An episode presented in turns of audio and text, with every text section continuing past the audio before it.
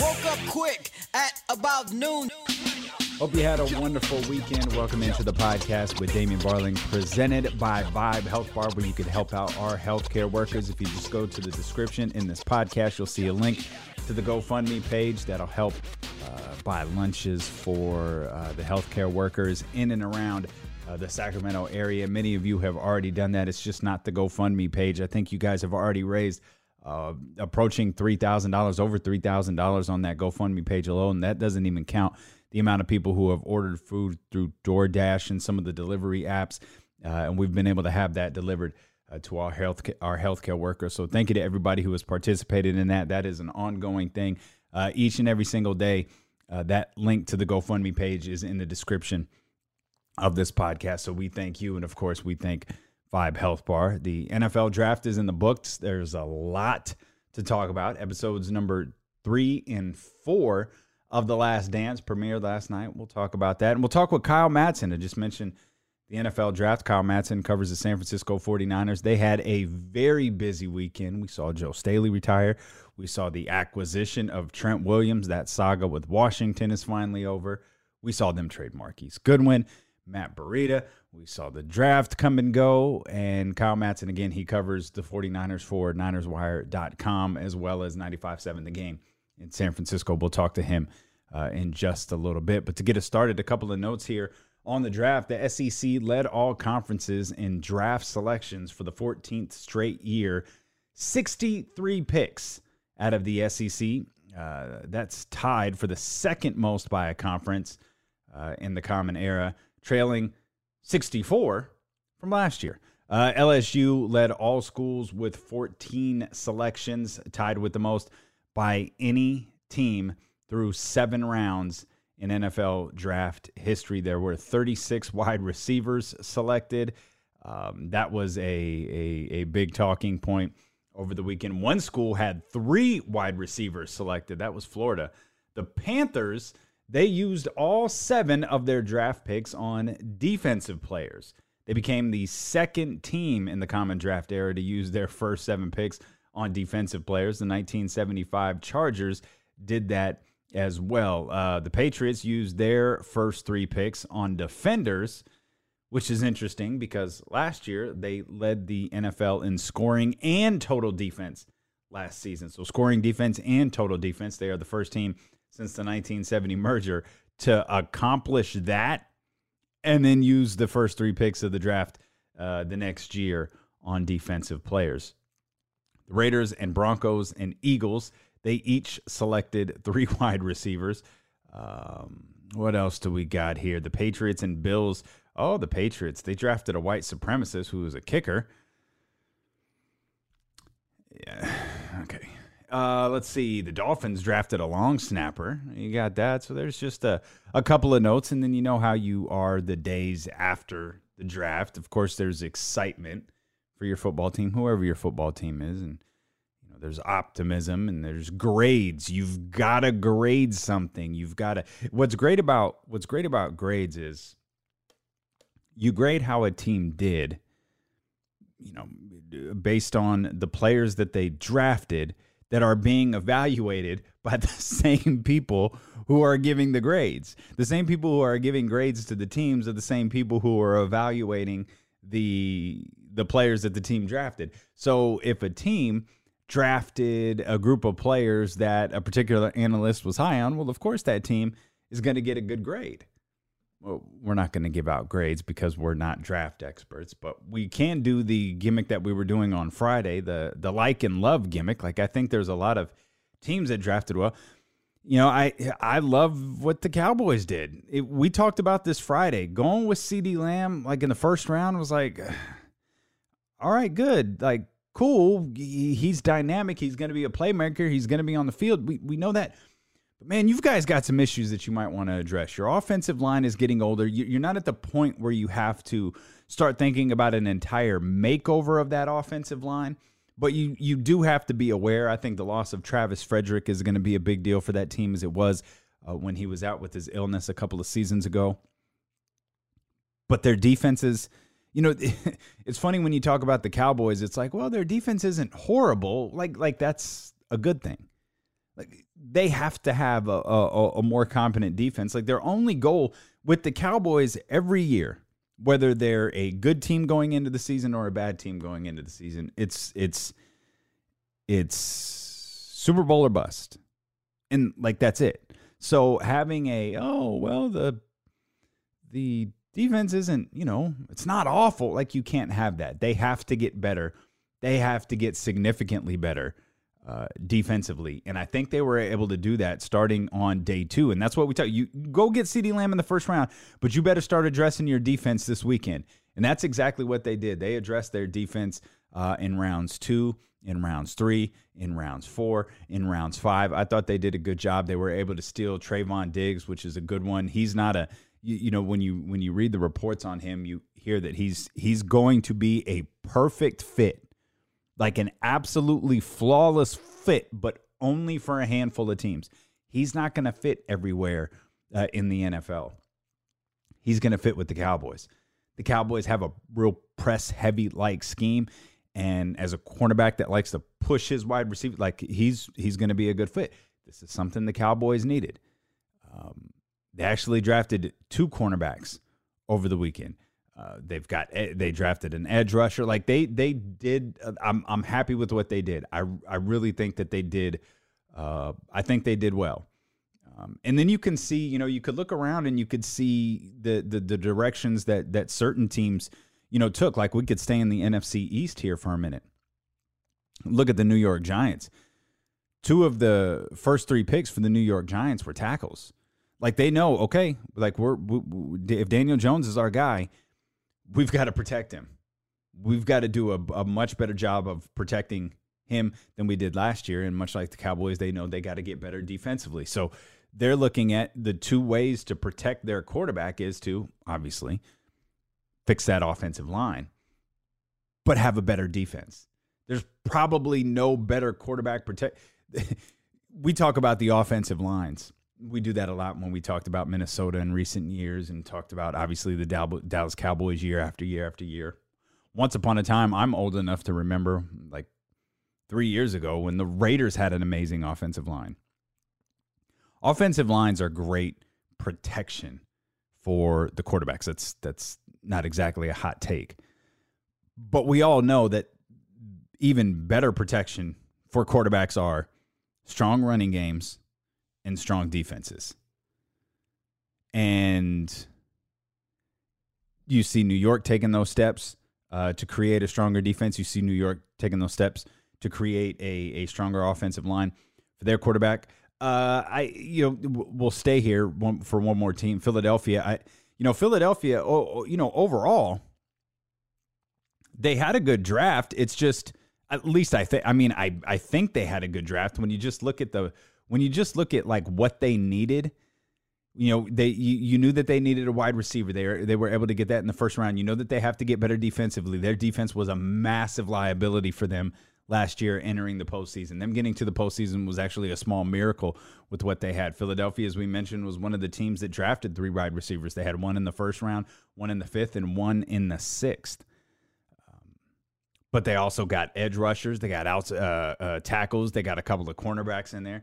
But what everybody is talking about is the fact that they drafted Jalen Hurts in the second round, a quarterback. And, you know, you know, people will say, well, Carson Wentz, he misses games. Carson Wentz played 16 games last year. He got concussed in the postseason, which is, you know, I that, that, that getting concussed doesn't really fall under the category of injury prone here. At least I don't think it does. Wes Welker might disagree, but I, I don't know that you could really fault Carson Wentz for getting concussed in a playoff game. He played all 16 games last year. And normally, when you have a quarterback, like, you know who would have been a fit in, in Philadelphia more than like a Jalen Hurts would have been? Is like Andy Dalton. Like, wouldn't have Andy Dalton been the been the right fit to, to to be behind Carson Wentz, like the older veteran quarterback? Like, if something happens to Carson Wentz, and now you have this, you know, I I don't know if Adam Schefter was tweeting about it. I heard uh, Dan Patrick talk uh, talking about it this morning. Is teams are are are, now going to have to deal with, you know, the very real concern of uh, assuming this season happens, uh, assuming we get 16 games, or even if we get 14 games or 12 games, but assuming the NFL season happens as we know it,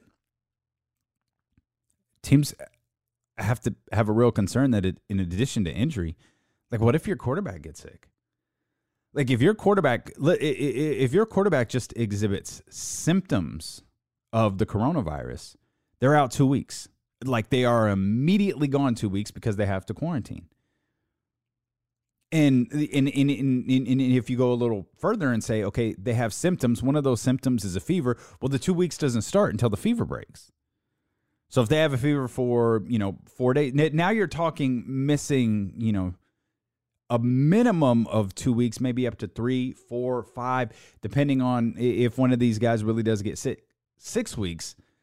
And now you're dealing you're dealing with a whole different dynamic. And I looked at Philadelphia like, and, and what he was saying was, and what Adam Schefter and some of these NFL writers were saying were with these these teams like perhaps, uh, um, uh, what was it, Green Bay, uh, taking Jordan Love. Uh, potentially, the reason for this is they want quarterbacks to be able to come in, like like if Aaron Rodgers does get sick, which which it's fascinating for so many reasons. Because wouldn't Aaron Rodgers and Jordan Love and wouldn't Jalen Hurts and Carson wouldn't they be in the same room virtually every day?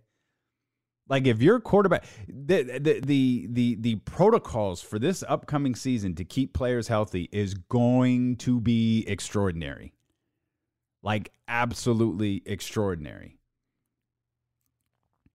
I, I, I don't believe I'm I'm trying to figure out a scenario.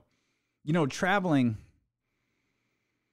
traveling isn't going to be difficult for these guys because they're you know they're obviously charter flights. They're you know you'd have to have the the flight crew tested, and you know everyone who gets on the plane has to be tested, which is part of the you know it's part of the, the kind of the weird dynamic in all of this. Like the NBA, you know, Woj tweeted on uh, like Friday or Saturday that uh, NBA teams were going to be allowed to reopen their facilities in states that have uh, relaxed stay at home guidelines right now. Uh, they were going to open up their facilities on, I think it was May 1st. So, like Friday and it, it, it's weird, you know, to think about that because I think like, well, okay, like let's look at let's look at Miami. Miami's in Florida, and they have the Lord knows everybody knows what they're doing in Florida. They're going to be able to do whatever they want. They could play an NBA game right now if you wanted to in Florida. But you look at Massachusetts. It's like okay, Massachusetts, their stay-at-home thing doesn't end till May fourth.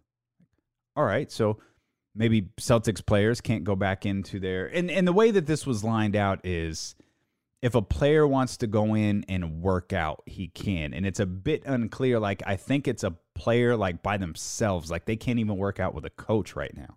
It's like the facility will be open and a player will be allowed to use it. But it's unclear. Like is, is like it's it's not a training camp. Uh, it's nothing like that. But the other thing is here in California. The Golden One Center isn't going to be open for the players, I, the, the, specifically because the California laws haven't relaxed. Like we just said, uh, uh, Massachusetts has a, a May 4th date to end their, at least of right now. Now it could change, but May 4th the is is when their their current um, stay at home mandate ends. California is indefinite. Like we don't even have an end date. Gavin Newsom basically said, "I'll tell you when it's time." Like, and it is not time right now. So how does that affect the Kings?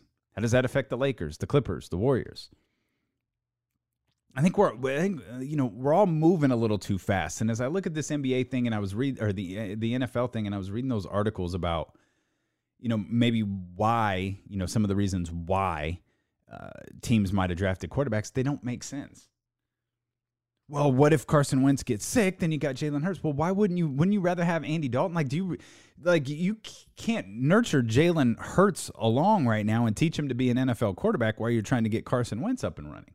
Same with Jordan Love and Aaron Rodgers. This, this doesn't make sense. I feel like these some of these writers or insiders were either being fed information by teams to justify what appeared to be poor draft picks, or they were being fed lines by franchises who were trying to justify things for their starting quarterbacks in order to smooth tensions over a little bit.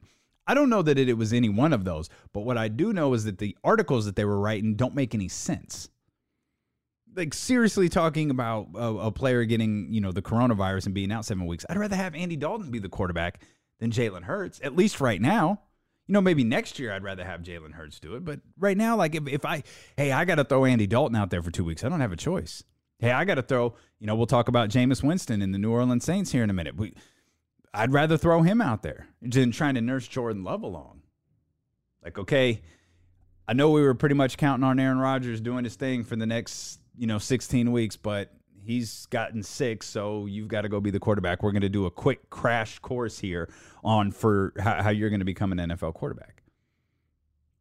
So I keep thinking about this stuff like how how is an NFL season actually you know how how are NFL games going to happen? We were talking about traveling. Okay, traveling, you know, it's it's a you know we think about traveling and it's you know it's a nightmare and we're thinking about mask and how is traveling going to change when the pandemic ends and you see renderings of airplanes that might eliminate the middle seat. You see renderings of airplanes that are going to put up like plastic partitions, you know, between the seats so you're not really in contact with the person next to you.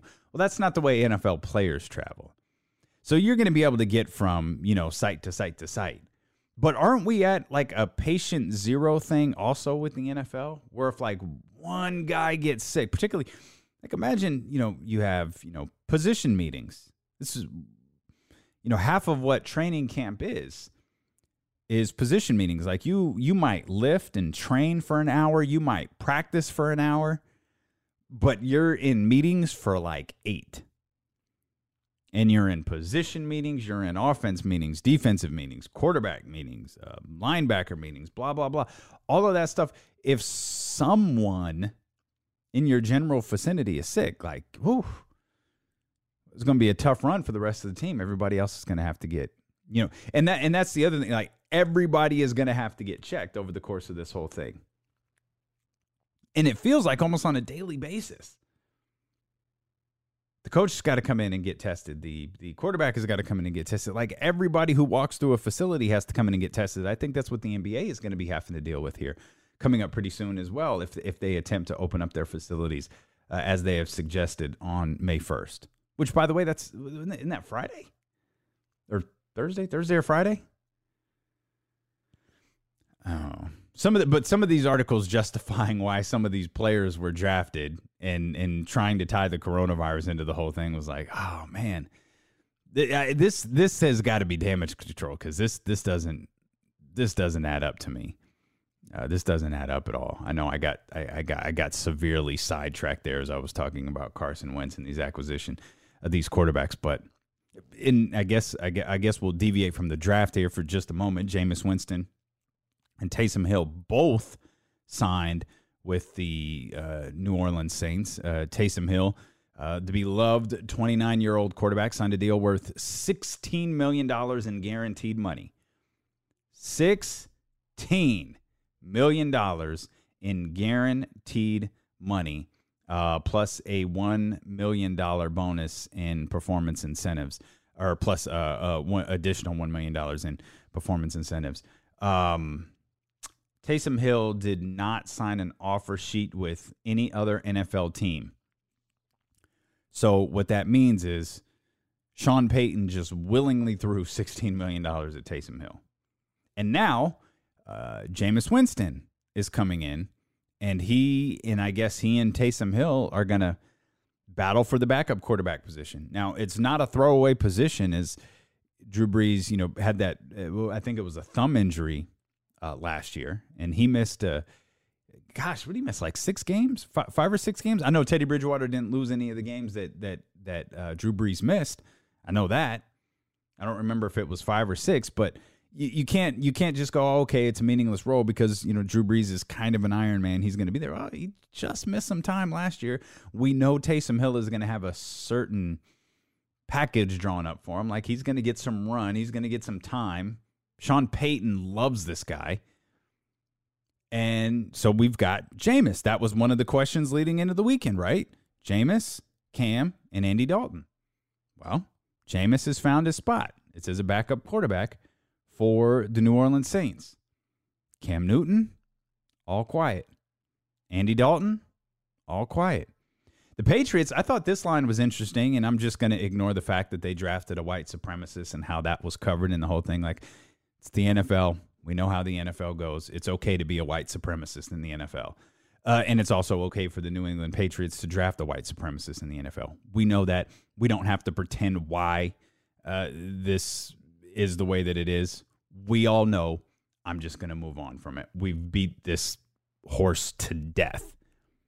There's nothing I can say right now that would be different than anything we've said over the last two and a half years.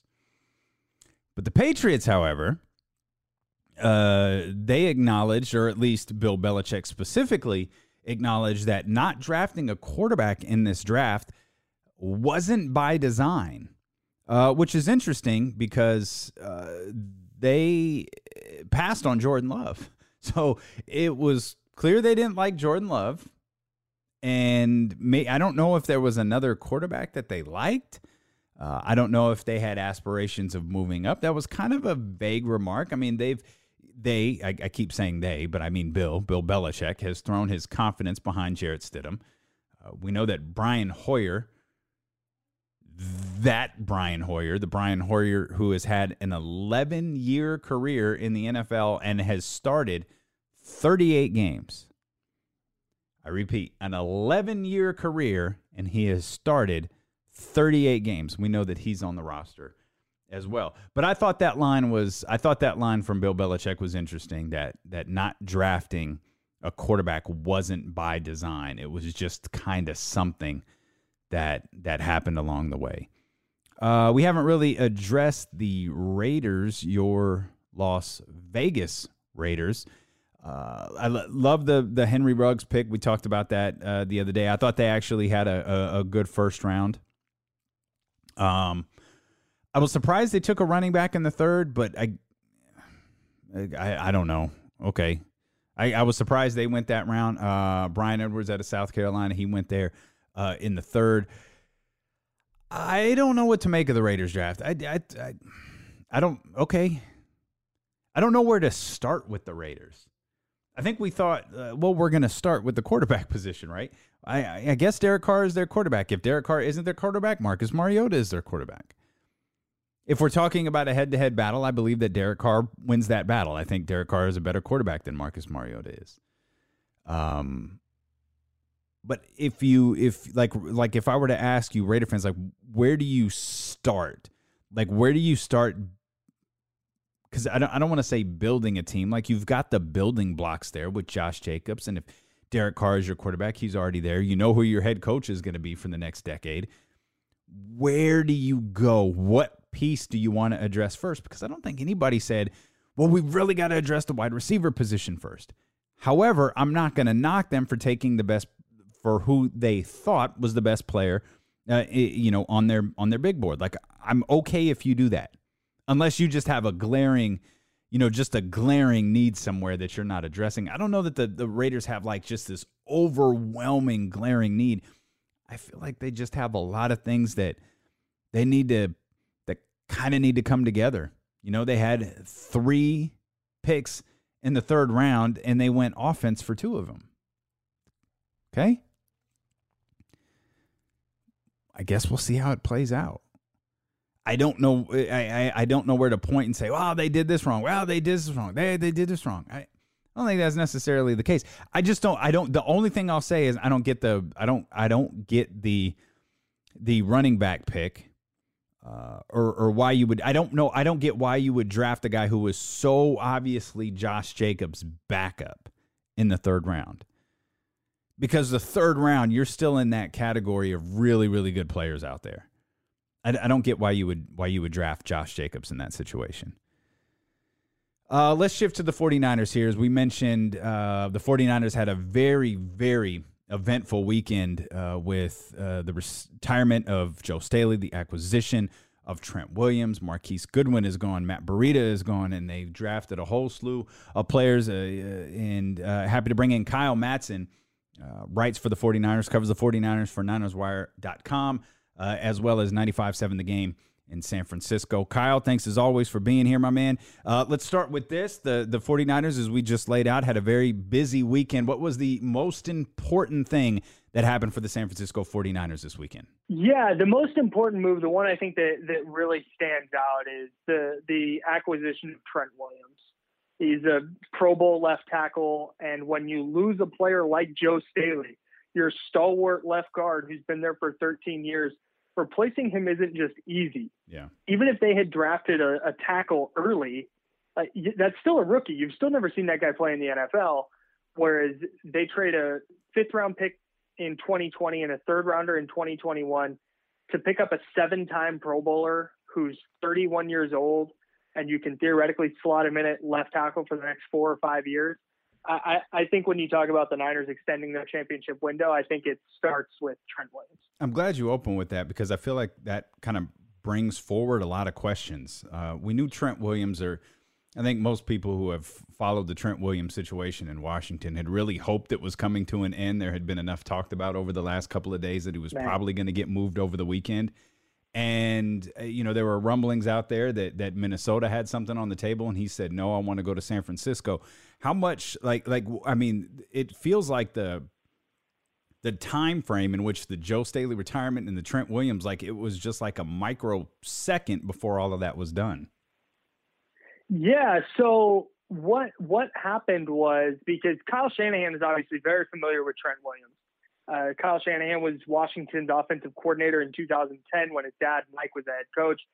Washington makes Trent Williams the number four overall pick, and and Shanahan was his offensive coordinator for the next four seasons. So the the familiarity was already there. Joe Staley told the Niners on Monday that he's done. So that's when the wheels kind of went in motion for the Trent Williams trade, and then the timing of everything was kind of awkward because the trade got announced, and then Joe Staley's retirement was reported like 40 minutes later, yeah. and then and then the trade was made official like two hours before Staley officially announced his retirement. So it was, it was definitely a little strange, but the the Niners said they had not had any conversations really about Trent Williams until Monday, until they knew that Joe Staley was retiring. So that I, I think they got pretty lucky because it sounded like the that Washington wasn't going to move him unless they got a first or second round pick and the Niners part with two mid round picks, one of which uh, doesn't even convey until next year. So I, I think that that they probably benefited from waiting so long to get into the Trent Williams sweepstakes. Uh, did you say that Kyle is Mike's son? Yeah, I know. Not a lot of people know that. It, it doesn't uh, yeah, get discussed much. Related to no, no, I know. Uh, a lot of people actually missed that Mike Shanahan was on stage after the NFC Championship game last year, and, and Kyle gave him a hug. Like nobody really pointed that out. So I wanted to make sure to, that your audience knew. Wow, that's good. Thanks. this is why you have elevated in the game so yeah. quickly. Yeah. Like it's it's it's it's phenomenal. Like dropping uh Yeah. I mean, this is why you write 47 articles for Niners Wire a day. I mean, this is Yeah. Yeah, I mean, anytime anytime I can shed some knowledge on on people that they don't already know, I'm going to do it. So, uh, you know how I roll. No doubt. Joe's Joe Staley, he's on great terms with the 49ers. There's nothing, there's not going to be like a big 10 page report coming out in the athletic next week, right? Like this, this was Joe's done. Yeah. 49ers love him. I think I read probably from you, they'd love to keep him around if he's, you know, still interested in being around the game of football. Yeah, I, I think the next time we hear about Joe Staley and the 49ers, it'll be either they're retiring his jersey or they're building him a statue or he's joining the coaching staff or the organization in some kind of advisory role. Uh, he's he's going to be around if he wants to be. The everybody in the organization loves him. He'll probably be the last player to wear number 74, and and he'll probably wind up in Canton at, at some point. Oh, I don't think there's any probably about that. Yeah, you're you're I'm I'm, yeah. I'm with you 100% on all those fronts. In addition to again a very for a team that didn't have a lot of draft picks entering the weekend, I don't know who was more busy than the San Francisco 49ers given the uh, acquisition of Trent Williams, the the the retirement of Joe Staley, which you just laid out beautifully for us.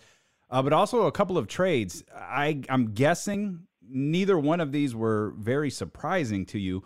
Uh, just um, it was this just simply a, a, perfect timing for the 49ers to finally execute these trades with Marquise Goodwin and Matt Breida? Yeah, I think so. They they they brought Breida back. If he was an unrestricted free agent, I don't think they would have re-signed him. But it was so cheap to bring him back because he was a restricted free agent. They put that second round tender on him, and they they get him back for the year. Worst case, uh, best case, they trade him for a fifth round pick and they did that after moving their last fifth round pick in the Trent Williams trade. So they they clear out their backfield a little bit, and Matt Breida is really good. Like he averaged five yards a carry for three seasons. He's uh, the fastest guy on the team. I think he had the fastest miles per hour run of any player in the NFL last year on his opening touchdown against the Browns. So I, I mean, Miami's getting a really good player. There were just a little bit of reliability issues there. And in a crowded backfield like San Francisco's, they uh, availability is the best availability is the best ability. Is that the is that the phrase? I believe that's I it. That's the phrase. Yep, I believe that's, that's it. And some some some people would say uh, reliability is the best ability, but I, I, I yeah, right, right. so he's he's not that, and I think that's why they were they were ready to move on from him. And then Marquise Goodwin, same kind of thing. And he he he wasn't just injuries over the last couple of years. Uh, he played just 20 games, and he had he had some very serious like off-field things with his family that like you can't fault him for that at all. And, sure. and the fact he's still playing football is a, is a testament to, to him as a person. Uh, but I mean, he was he was going to make I think four and a half million dollars this year, and the Niners were a little bit strapped for cap space. So the fact they were able to get anything, it was just a pick swap with Philadelphia. They moved up 20 spots and and sent Goodwin to to Philly. I think that that's a that's a win for the Niners, and I think it's a win for Goodwin because he's going to go to a receiver room that that could badly use his help. Was there any hope? At, I really I really liked Marquise Goodwin. Uh, I thought he yeah. had. I don't know what he's missing, and maybe it's it's simply what you just said. It's the the availability of him or the reliability of him. Um, but he felt he feels like a potentially like dynamic number one receiver. Yeah, he's he's not very big is part of the issue, but I mean he has he has he's literally an Olympian. Like he's fast. He's one of the fastest guys in the league.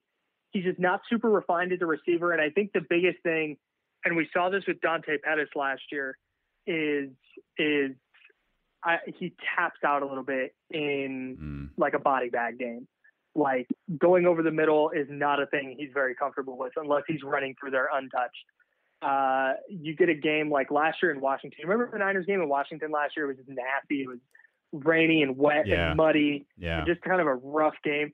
Uh, Goodwin is is not like well suited for a game like that. And so uh, when the going kind of gets tough, he's not a guy that you can turn to and say, "Hey, we're gonna throw the ball to you 20 times. Go make some plays."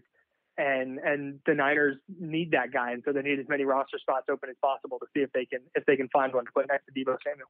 Uh, since Kyle and I have been talking, twelve more wide receivers have been drafted. Um, Thirty-six wide receivers in total. Man.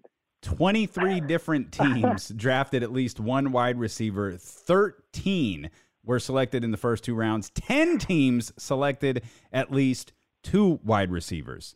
Um, can you? I, I I don't think I've ever seen this before. In in fact, I I, I know I've I've never seen this before. That's not a position that you generally see uh, coveted the way it was, particularly in the first round uh, in a draft like this.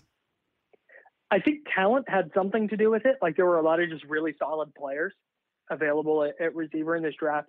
But like, look at the direction the NFL is going it's so much more three wide receiver, four wide receiver stuff where even if your offense isn't necessarily geared towards that, like the Niners, the Niners aren't a three wide, four wide, uh, send everyone out and let it rip kind of offense. But sometimes you need the personnel to be able to do that. And there are so many teams that are shifting towards that spread everybody out and air it out style of offense. And they they need receivers. They need more capable receivers. Uh, I think it was Todd McShay uh, in the Alabama LSU game last year said that there were like 25 teams who would drop their entire receiving corps to take Alabama's or LSU's entire receiving corps. yeah.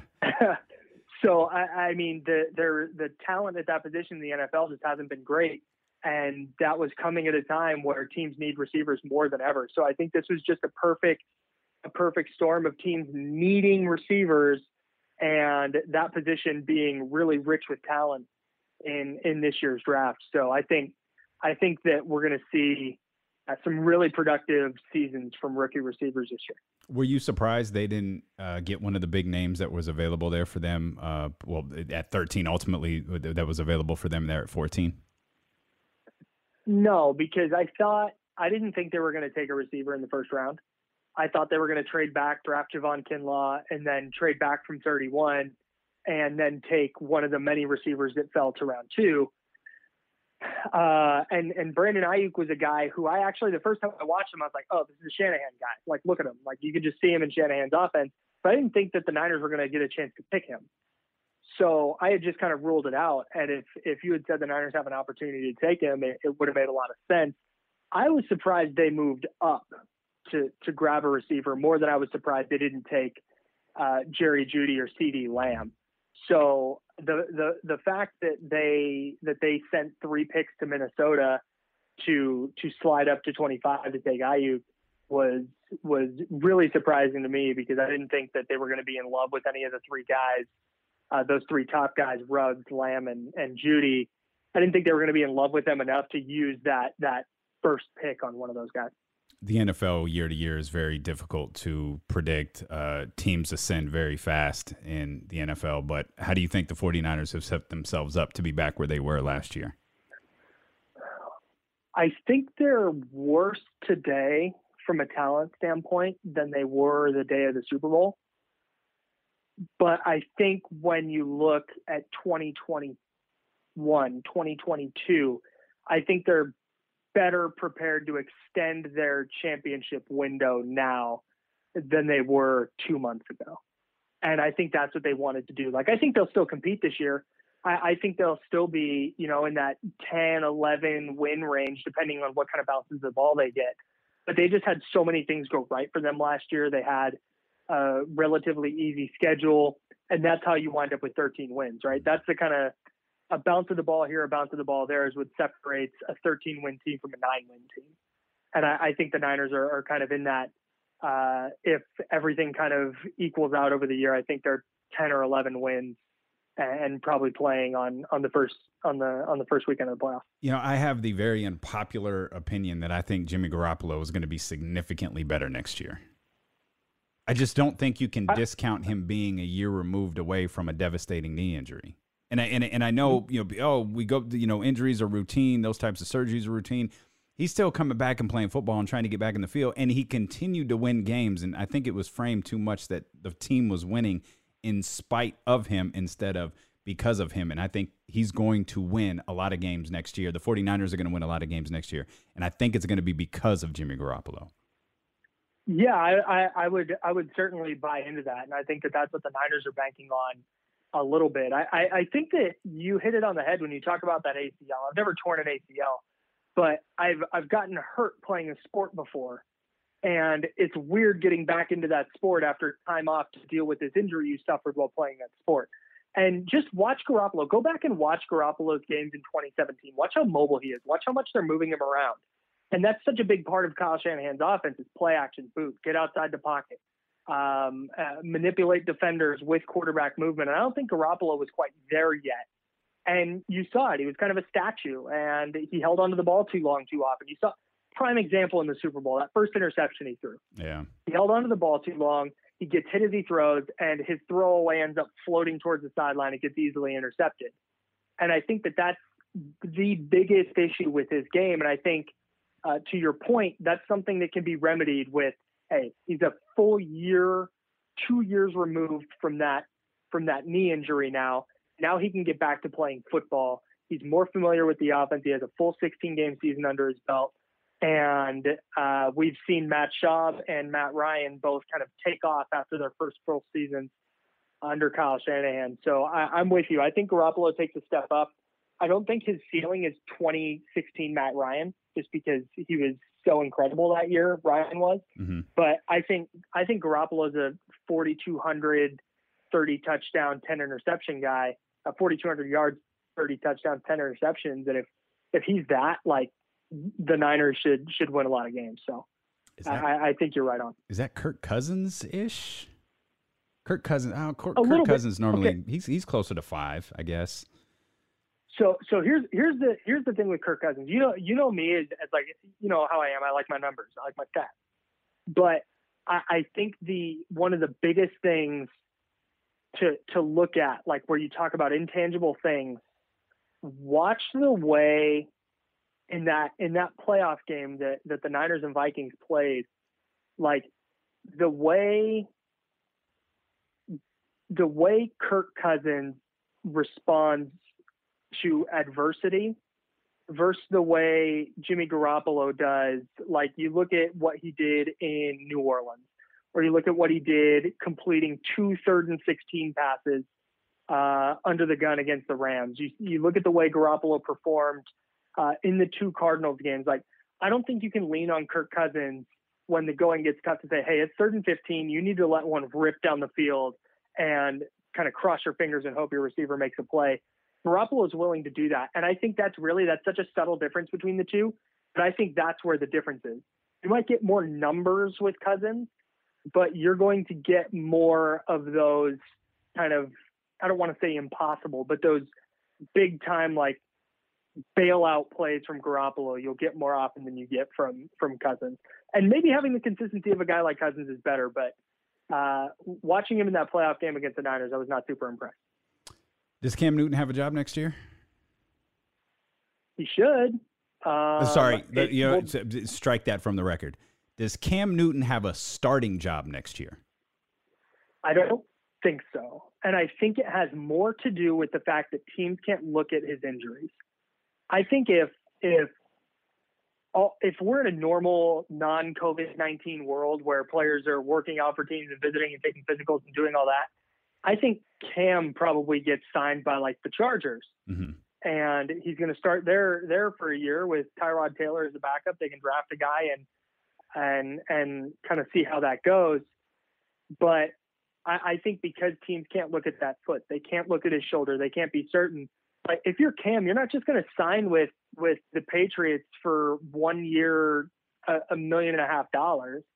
Like I, I, I'm if I'm Cam, I'm waiting until teams can look at me, see that I'm healthy, and then signing a, a bigger deal. The issue with that is, and the reason I think he's not going to start is because I think teams will essentially have their starting quarterback at that point. Yeah, and they're not going to be looking for one at the point that, that he's able to go visit teams. and we're gonna. I think to further your point, we don't know when that is. Like we have, we have Right. not even a, a, Right. a remote idea uh, when that's Right. going to be.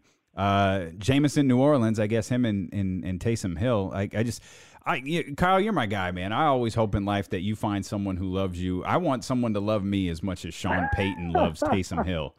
Like that's just the type of unconditional love I want in this world. Is that right there? It's it's wild, man. And I look, I get I I had the hot take after a bunch of glasses of wine at Thanksgiving that Taysom Hill was the best football player in the NFL. And I've since been talked off that ledge. Good. but but I see the I see why when you talk about like a positionless offense and what Taysom Hill can do, I get why the infatuation is there.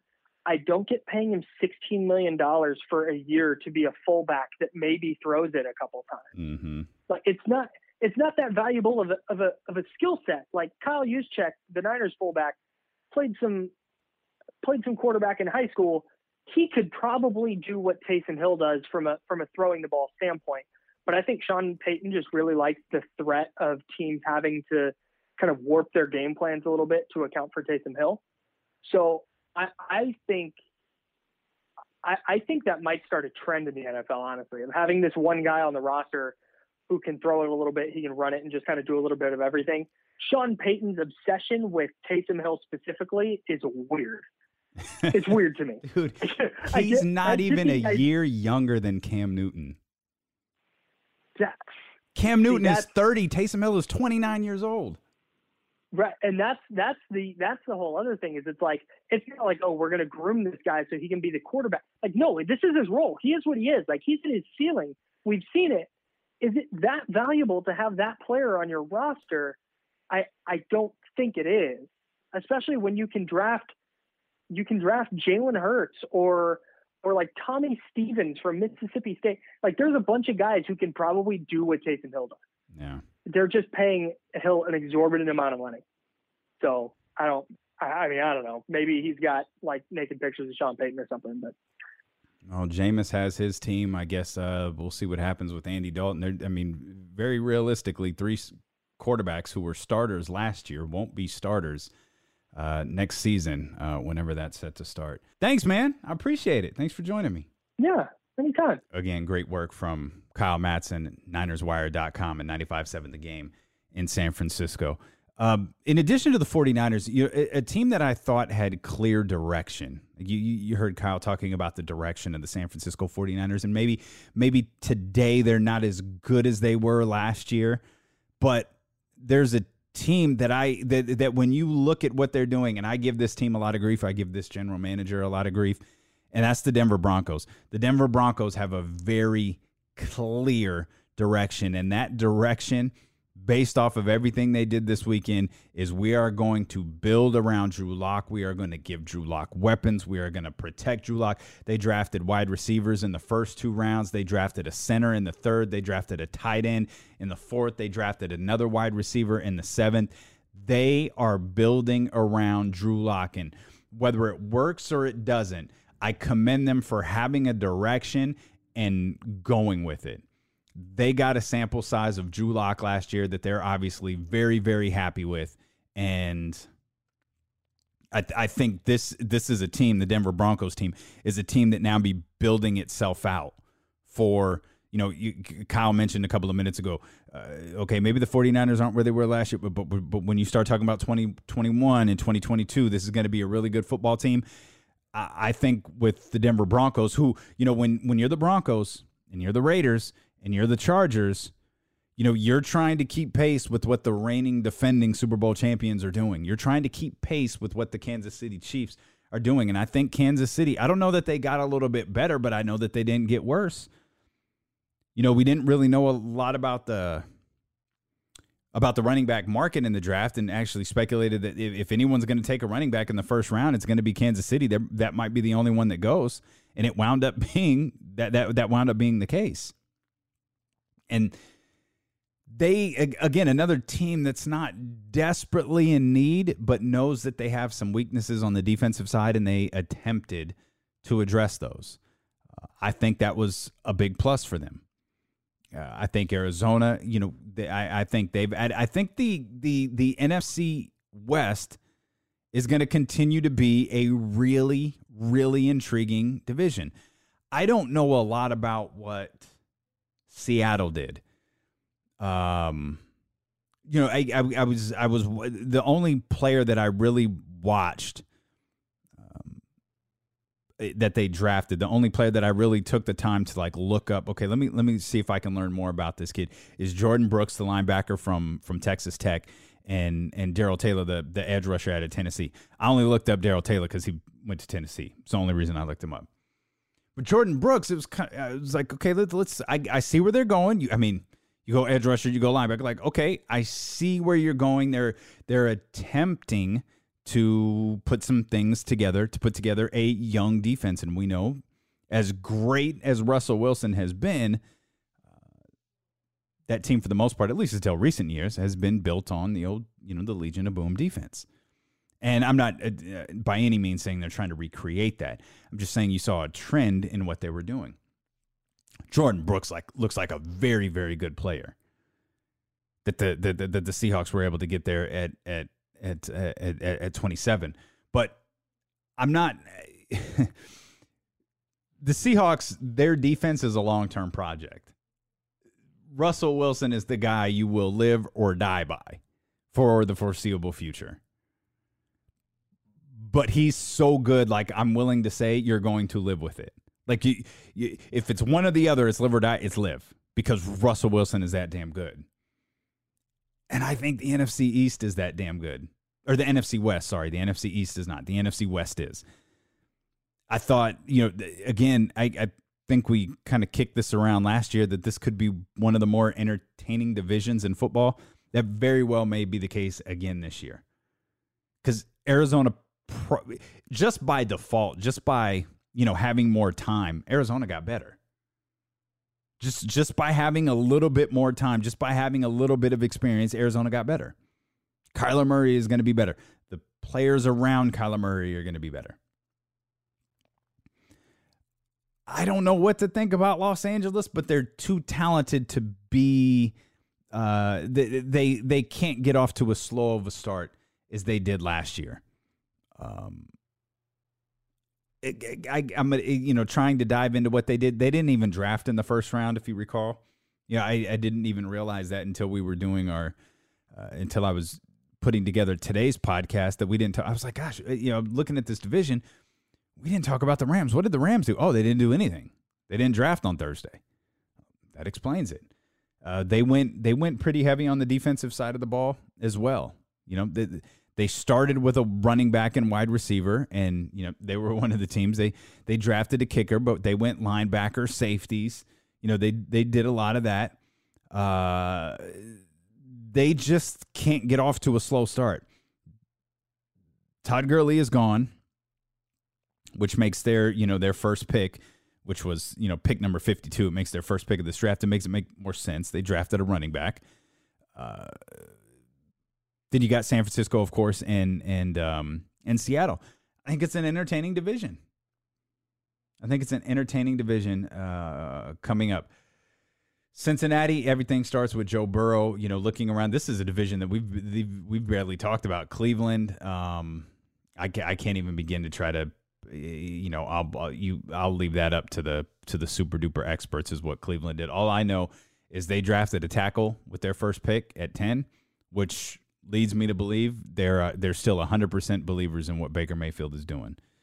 Uh, they know that they need to protect him and let's, you know, they were overhyped for a reason, meaning sure it turned out to be, you know, just that. It turned out to be hype.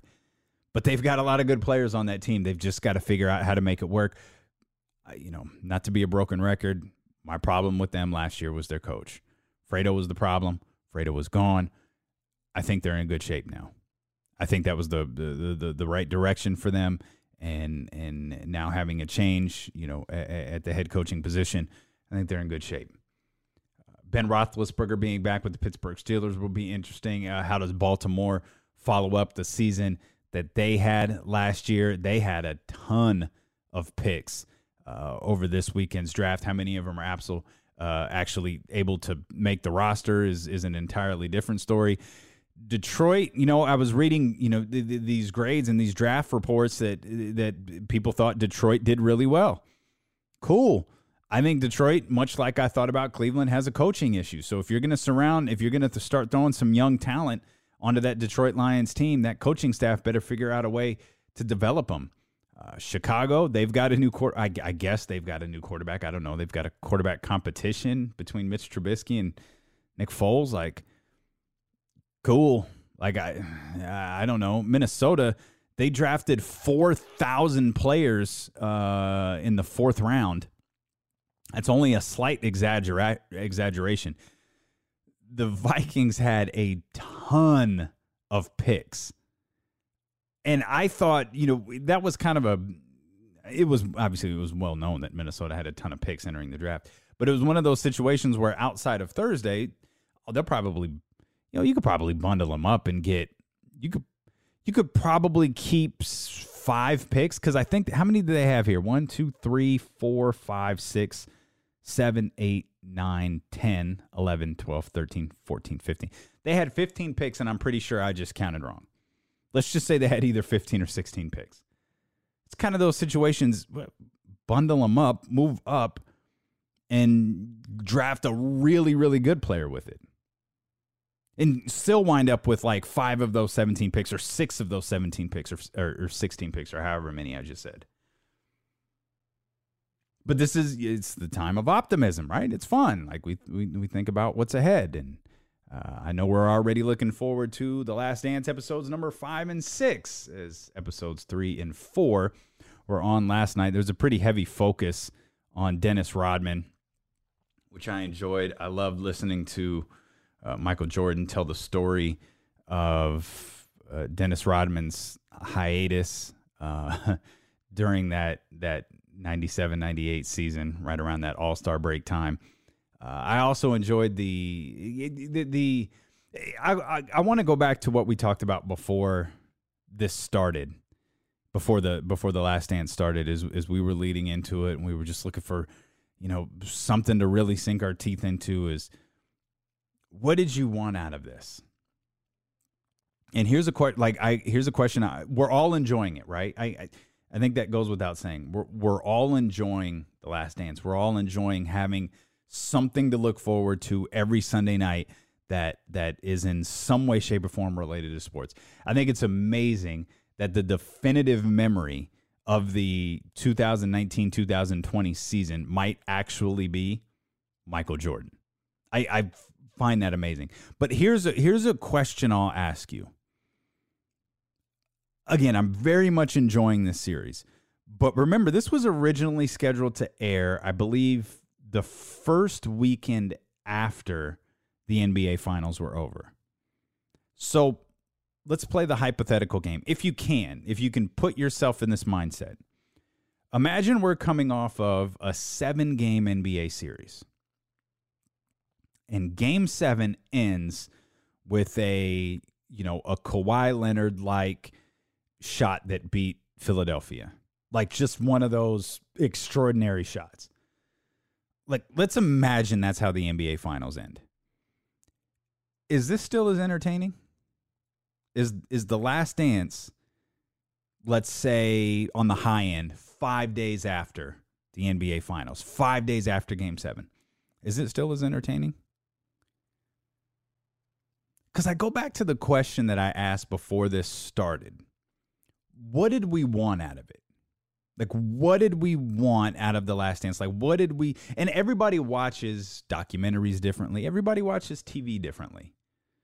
Um, some people watch to learn, some people watch just to relax, some people watch as background noise, whatever. We we all have different reasons to watch. With documentaries, uh, 30 for 30s, if you will, I like to learn something. And we talked about leading into this. Like, I don't know that there's anything I'm going to learn. Now, obviously, there's, what are we at? Uh, four. There's six more hours of this to go, but I'm maintaining, you know, confidence that I'm not going to learn anything from this. Again, it's not that I'm not enjoying it. Do I love Michael Jordan looking at, at an iPad and talking about how full of shit Isiah Thomas is? Yes, absolutely. I am here for petty Michael Jordan.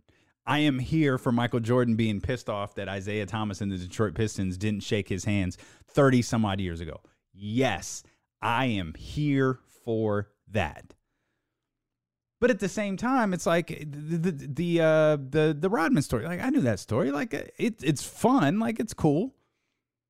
But I don't know that I'm. I I, I don't know. Like I uh, right now in pandemic and coronavirus and all of that stuff. This is perfect. This is everything we all need. Just like the NFL draft. It was the of course it was the most watched NFL draft in history. Of course it was. We're starving for content. We're starving for non rerun content. And while this documentary would have done extraordinarily well, no matter what, I wonder if we would all because we all have these warm and fuzzy feelings. You can go to you could go to Twitter every you know every every Sunday between six and eight our time in, in, in California and see everybody has these warm and fuzzy feelings about the Chicago Bulls and about this documentary and about Michael Jordan and about the last dance. And yeah, you got to wonder if, you know, the NBA finals had ended with a buzzer beater. The NBA finals had ended after, you know, a back and forth seven game series. If, if everybody would be romanticizing this the same, because essentially we're getting more highlights than we've seen before. Like the episode on Dennis Rodman would have been awesome if we hadn't gotten a Dennis Rodman 30 for 30 like uh, a year ago or half a year ago. I really I'm sure at some point cuz we've already we've we've just gotten to the first NBA title. I mean, think about the things that are still ahead in in these uh 6 hours or 6ish hours. We still have the 92 title. We have the 92 Olympics. Remember Jordan didn't want to Jordan didn't want to do the Olympics at first. He didn't want to do the dream team at first. Um, he wanted his off season. Uh, and then following the 92 Olympics, I think that's when the gambling stuffs, the, the, the, I think the Jordan rules came out that year, the book, not the, not the Detroit Pistons thing, but the book, the Jordan rules that Sam Smith wrote, where he was talking about don't pass to Bill Cartwright.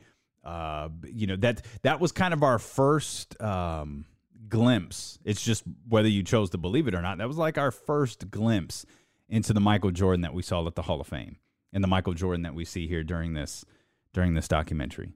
That was kind of our first glimpse of it was that book The Jordan Rules. That was I think that was in 92. So you, you we we've still got that and I got to imagine that that's coming up here, you know, pretty soon. They just won the championship in 91. So you've got those two situations in 92. Then you, you've got 1993 uh, you have Jordan's dad being murdered. You have baseball. You have Jordan coming back. You have them losing. Not to mention, you've got to cover Jordan playing baseball. You've got to cover the fact that the Bulls should have beaten the Knicks in 1994. That they 100% should have beaten the Knicks in 1994 and been in the finals for the fourth straight year. Then you've got his comeback. You've got the loss to Orlando. You've got all of that. And then you've got the start of the second three-peat 96, 97. And at some point, we'll catch up to, you know, present day where we are in, in 98. And that's the, I actually, I want to see more of that. Like, I want to see more because we've never seen it. I want to see more of the, the 98, the 97, 98 documentary footage than I do you know this stuff that we you know the this the stuff covering 1991 like I've I've seen the stuff covering 1991 I've seen all of those highlights. I've seen all those old video clips. It, like yeah it's it's great to hear Michael Jordan talk about it talking about 1991 today. It's cool to hear Magic Johnson talk about 1991 today but their comments over the years haven't changed perhaps this is the most open Jordan has been and if you had watched Jordan doing media up until the start of this last week. He, you know, there was, I think Jordan was concerned, uh, concerned enough to say, yeah, this this documentary is going to make me look like an asshole. Because you know we're learning that that Jordan is he he doesn't take any shit from anybody. Like he doesn't forget anything. It's what fuels his competitiveness. But we all knew that. We all saw that. We all saw that at the the Hall of Fame, and we've learned since then. Oh, that's that's Mike. Everybody who knows Michael Jordan said that that Hall of Fame speech that you saw, that's him. You never saw him before. All of that stuff he did in front of the media, where he politely said, "Oh, I, you know, I, I don't know what next year holds. I don't know what next year holds. Yeah, I'm getting tired of being asked about Scottie and Phil. And is this my last year here? Is this my last year there?" He's given all the polite answers. What we saw at the Hall of Fame, that was that was the real Michael Jordan.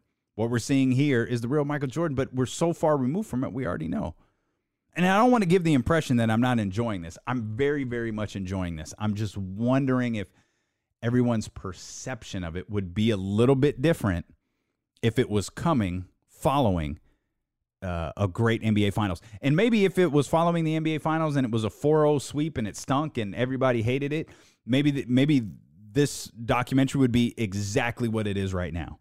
See, this is basketball. This was what we need. This is what we miss. This is what we love. Like it's it's perception. We always we remember um, the the thing that happened recently. Like it's never. We, we we used to use the line. It's never as great as you remember it, and it's never as bad as you remember it. So whichever you know, whichever side of the spectrum it falls on, you know, it was never as great. It was never as bad, but it's was the last thing to happen. So that's how you remember it. But man, we are remembering these 1990 Bulls with great fondness. Over the weekend, I think we saw that um, Kobe's last series, uh, sorry, Kobe's last season uh, was documented as well. So whoever has that footage, whether it's the NBA or whoever, please uh, don't take 23 years to put something together. Um, let's let's do it right, but let's get that one together here over the course of the next couple of years. So that's something uh, we can follow. I the fact that that was I don't know that the, the, the, right term isn't leaked, but the fact that that was uh, announced or made public or whatever this weekend leads me to believe it's not something that they were working on right away, which means, and I, I still struggle saying this, I, there won't be any, you know, Kobe interviews in it. Like the, you know, since Kobe's not with us anymore, I, I don't imagine that they started anything on on whatever this. Uh, uh, season that they filmed was. Um, but you know, maybe maybe we're wrong, or maybe I'm wrong. Uh, I certainly hope so. Either way, that that's going to be, whew, man. Look forward to that for sure. Uh, whenever that may come out. Also, and now you're hearing all sorts of other things like the the the Warriors. They didn't want you know one of their seasons documented over the last couple of years, and it's like okay, all right, let's let's just all settle down and try to enjoy what we have here uh, in front of us. And I hope you enjoyed today's show. Thanks again for uh, uh, joining me. Thanks again to Kyle Madson uh, for being part of the show. Always great uh, to catch up with him here on the podcast. Uh, subscribe, rate, review, do all of that stuff. I know most of you have done it right now, but just in case uh, you haven't subscribed to the show, uh, hit the five star rating. If you haven't left the review yet over the course of the last year, please drop us a review. We'd greatly appreciate it. And we'll be back here uh, with more tomorrow on the podcast with Damien Barling.